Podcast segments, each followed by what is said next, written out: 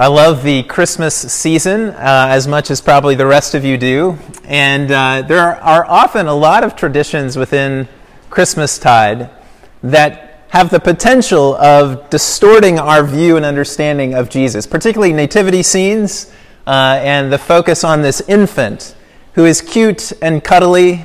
Uh, long ago, our younger kids used to love to take the baby Jesus out of our nativity scene and just kind of cart him around with them uh, as this little leprechaun alongside of them. Um, and that is a, a kind of taming of what is going on in this wonderful story that's told in Scripture.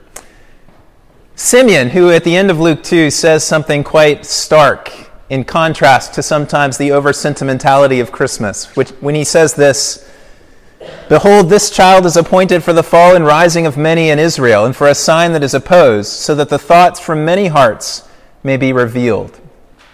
That's a pretty strong statement about this little baby and what his purposes in the world will be. A New Testament scholar said this uh, in, in a piece that he wrote Carols stir us, holy words inspire us, the golden glow from the manger warms us. A little religion at Christmas is fine, but that glow in the manger comes from the light of the world. It exposes evil and either redeems it or destroys it. The babe in the manger is far more than an object for sentimental sighs. He is the Son of God who must be accepted as ruler or confronted as rival.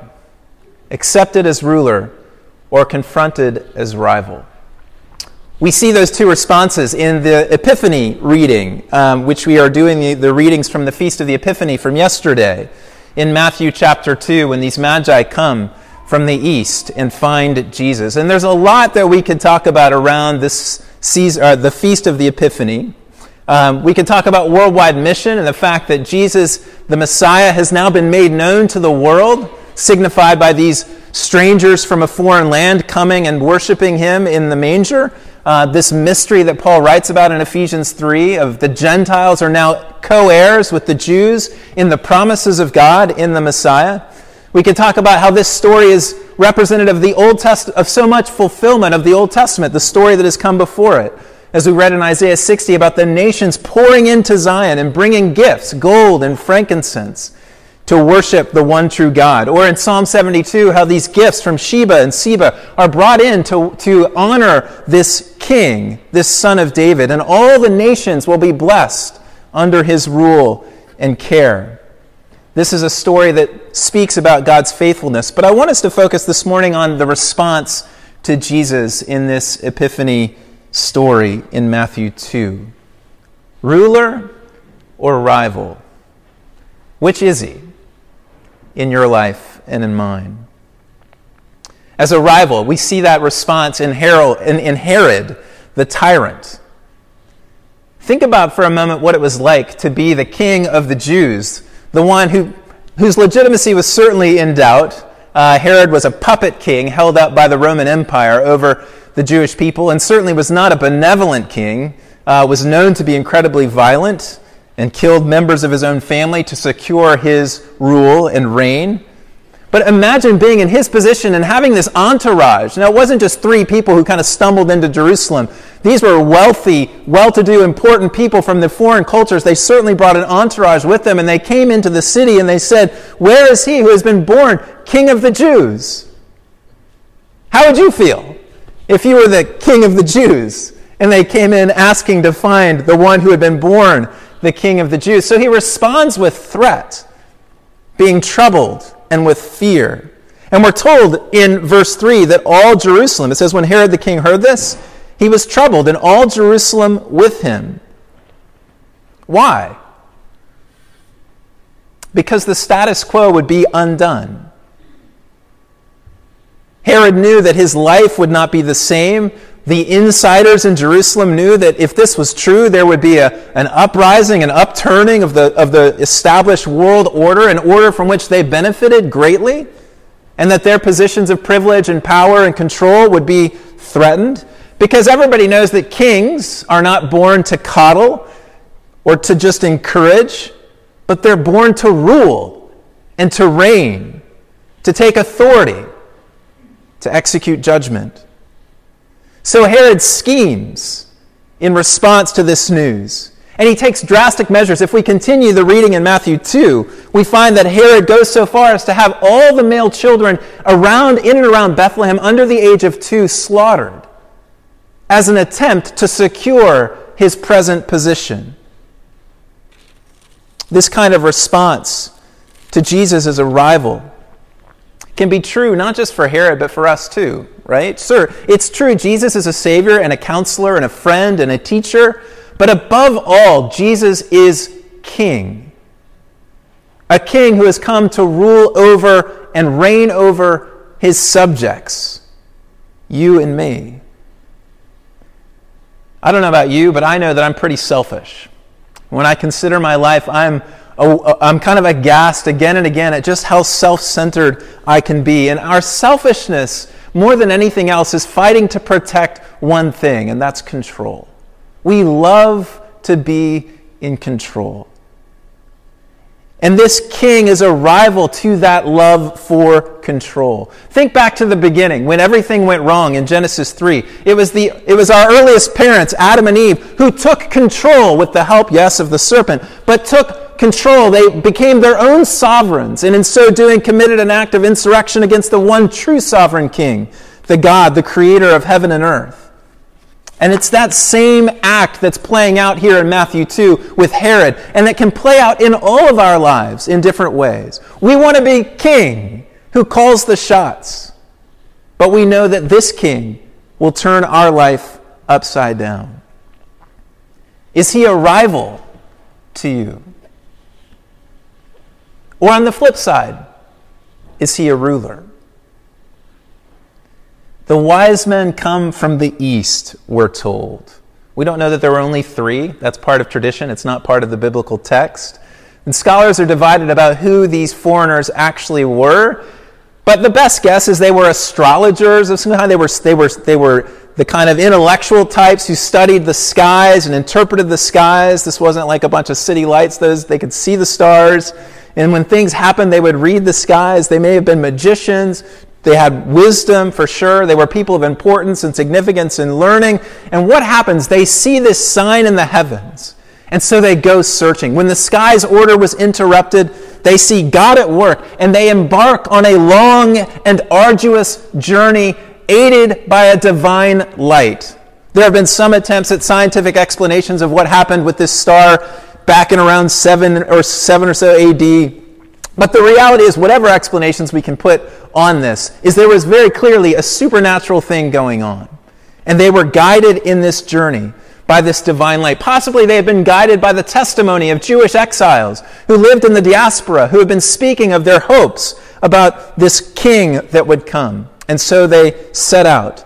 And they set out and seek this king with joy we're told in verse 10. When they saw the star, they rejoiced exceedingly with great joy, and they came to worship him. Verse 2 and verse 11. And this word for worship can have two meanings, both of which are probably indicated here in Matthew. On the one hand, it can mean paying homage to a, an earthly ruler or king. And on the other hand, it can mean also, of course, to, to that which only is rightfully given to the divine himself from a Jewish understanding, that true worship. And it's likely that Matthew intends for us to hear overtones of both.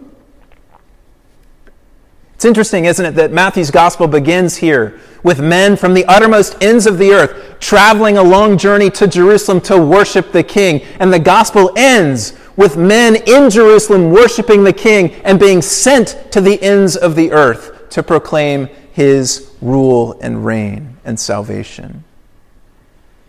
And their worship included laying down things of tremendous value gold and frankincense and myrrh. The giving of gifts to kings was a way of making political alliances and putting yourself in submission to a true ruler and king. And so they're forging an alliance with this newborn king and coming under his reign and offering their allegiance as their ruler. Now, before you think you've got this all figured out, let's, let me give you a gentle warning, since we're probably mostly, I would say, in this room, insiders. In the Gospels, It's often those on the inside who push Jesus away as a rival. They're the ones who had all these promises. They were rightfully their promises. But they're troubled, and they're pushing Jesus away. It doesn't just begin with Herod and all of Jerusalem being troubled in verse 3, but it culminates, of course, in the cross of Jesus. He came to his own, and his own did not receive him. We don't want you. You're not what we thought you would be. You don't fit our sense of expectations of what we are guaranteed or what, what we're to have. In fact, as insiders, we can often develop a sense of claim on God. I have this claim on you. God owes me something. God owes them something. And it's easy for us to push Jesus away as a rival when he shows up in our lives in ways that don't meet our expectations. Or I might say, when he doesn't show up in our lives in the ways that we might expect him to. Life can be going down this track that we don't think is right and good, and suddenly, instead of being our ruler, Jesus becomes our rival, to be resisted and pushed away. That's what we see throughout all of the Gospels, not just the Gospel of Matthew. But in contrast, it's those on the outside who often recognize who Jesus is and push to reach him. This journey of the Magi was not just like an overnight trip on, on a speed train or something. This was months long, setting up camp, tearing down camp, expending tremendous resources to make this long journey to find this new king.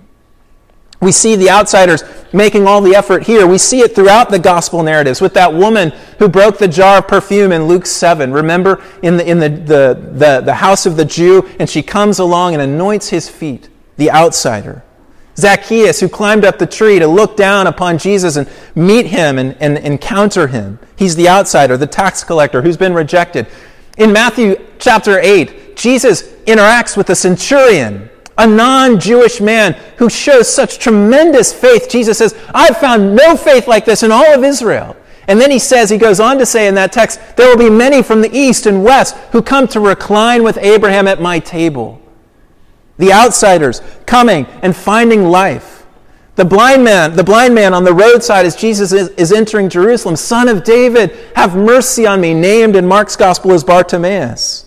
The children Again, outsiders, people of no status in that culture who beg to come near Jesus, who are pushed away by the disciples, and whom Jesus says, No, I welcome these. And then perhaps most of all, it's that wonderful parable told in Luke 15 where the son who had become an outcast, who'd taken his inheritance and spent it on everything that, that he shouldn't have, who comes to suddenly see who his father is and runs back to him and is embraced by his father and says, I am no longer worthy to be called your son. I have no claim on you anymore.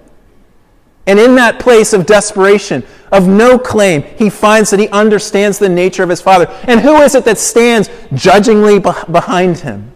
It's the insider. It's the elder brother who's been with the father all along, who can't see his nature and his beauty and his grace and his mercy. What defines all of these people on the outside is they don't have a claim upon this king. They know they don't have any worthiness in and of themselves. And what is the dangerous place for the insiders is they think they have some kind of claim upon him. And when he doesn't meet that claim, he begins to be a, a rival that is pushed away. Those who have no claim on God but come to Him, no claim on this King, but come to Him gladly, gratefully, and humbly, begin to form the new unified people of this new-born King. Irrespective of their ethnicity, of their gender, of their socioeconomic status, of their education level. They embrace and engage this one true king. And it's their response to this king as ruler that draws them in together. And they've been welcomed by him in this one new family, this new kingdom. And they then together begin to bear the light that he has shown into the world through themselves into the world around them. And that's what Paul means in Ephesians 3 when he says that through the church, the manifold wisdom of God that might now be made known to the rulers and authorities in the heavenly places. Through this ragtag, motley crew of outsiders who have come to cling to Jesus as ruler, through the church, the manifold wisdom of God. What is that manifold wisdom? Well, there in the context of Ephesians, it is the fact that this family is now one new humanity made up of many disparate parts that are unified now in the Messiah. Jew plus Gentile, the dividing wall of hostility broken down, a reconciled community under the King of reconciliation. And this is what we long to embody as the church. And as we embody that kind of unity under Jesus, our ruler, we shine to the world his light. And that's why we want to continue to focus in this year ahead at Church of the Cross on this ministry of reconciliation under Jesus, the true King. All of us equally outsiders, all of us equally with no claim upon him. All of us, therefore, welcomed on the same basis by his grace. And in love now for one another, welcoming one another as Christ has welcomed us, showing to the world the light of this true King. So, this yesterday's Feast of Epiphany, as we celebrate the worldwide mission of this true King, we need to see again in our own lives the need for Him to rule over us. Some questions for you as we close. Do you seek this King with joy, like the wise men, the Magi? Do you worship Him? Do you offer to Him gifts? The things of value in your life? Do you lay down your, your time at His feet, your money at His feet, your words at His feet, your desires at His feet? Or is this a time in your life when He's more of a, a rival? There's a claim somewhere deep in your soul that you're protesting before Him with, and therefore beginning to push Him away, troubled by His claims of sovereignty in your life. The Magi had a divine light, a star. We have the benefit, unlike the Magi, of having seen the full glory of this king, not just in a manger, but exalted and lifted up on a cross. This one who claims allegiance over the world, whose mission knows no boundaries, and whose family will comprise people from every tongue and tribe and nation, comes in humility lives in obscurity, embraces a career of opposition, suffering, and misunderstanding. So much so that the people who put him on the cross begin to mock him and say, if you really are a king, then you would come down from the cross. And yet he stays. We have the benefit of, on this side of the cross, of seeing the difference of his kingship relative to every other kind of king in love to forego that which was properly his own, to give it up, to lay it down, so that we could come and embrace him and know him. Yes, if we do this, if we embrace him as ruler and, and worship him as Lord, our lives will be undone. Nothing will be safe. Nothing is safe. Nothing can be reserved from his rule, just like Herod knew. But what we receive, his life, is so, so much more. We can hold on to what we know and scrape by. Or we can bring all that we have and lay it down at His feet as a gift and find true life, the fullness of life, together as a reconciled family underneath his rule. Let's pray.